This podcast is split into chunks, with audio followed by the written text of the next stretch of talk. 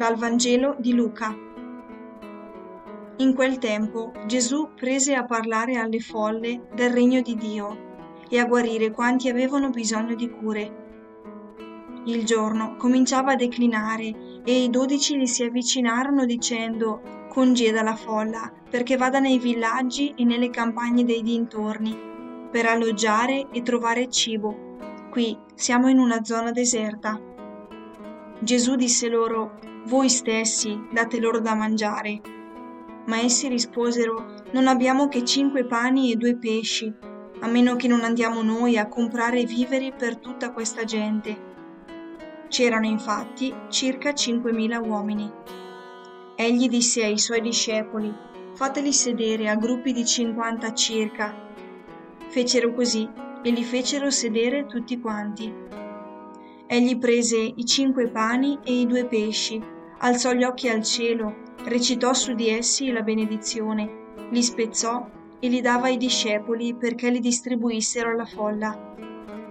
Tutti mangiarono a sazietà e furono portati via i pezzi loro avanzati, dodici ceste.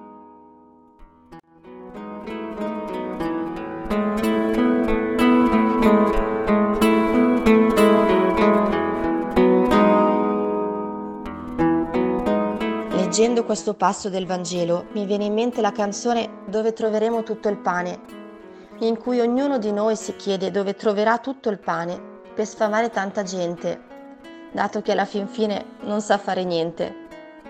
Ma poi la risposta ci viene data nell'ultima strofa, quando giustamente capiamo che il pane ci verrà dato da Dio, anche se noi non abbiamo niente. Ci dona sollievo e conforto il passo del Vangelo di oggi perché ci dice che non importa quanti talenti abbiamo, potremmo averne anche solo uno, ma è sufficiente ad aiutare tante persone. Quante volte il nostro Don ci ha ricordato che Gesù non ha mani ma le nostre mani, non ha piedi ma i nostri piedi, non ha bocca ma la nostra bocca. In quest'ottica la vita non è che l'incredibile opportunità di mettere a frutto i talenti ricevuti e diventare così strumenti del suo amore come San Francesco chiedeva nella grandezza e umiltà delle sue preghiere. Ricordo con dolcezza una preghiera che mi ha colpito sin dalla più tenera età. Signore, passiamo da questa vita una sola volta, quindi fa che possiamo fare del nostro meglio ora, perché non ripasseremo da qui una seconda volta. E io so essere generoso a tal punto da condividere i pochi talenti che ho, ma che valgono tantissimo per i fratelli e possono veramente fare la differenza nel contesto in cui opero e vivo?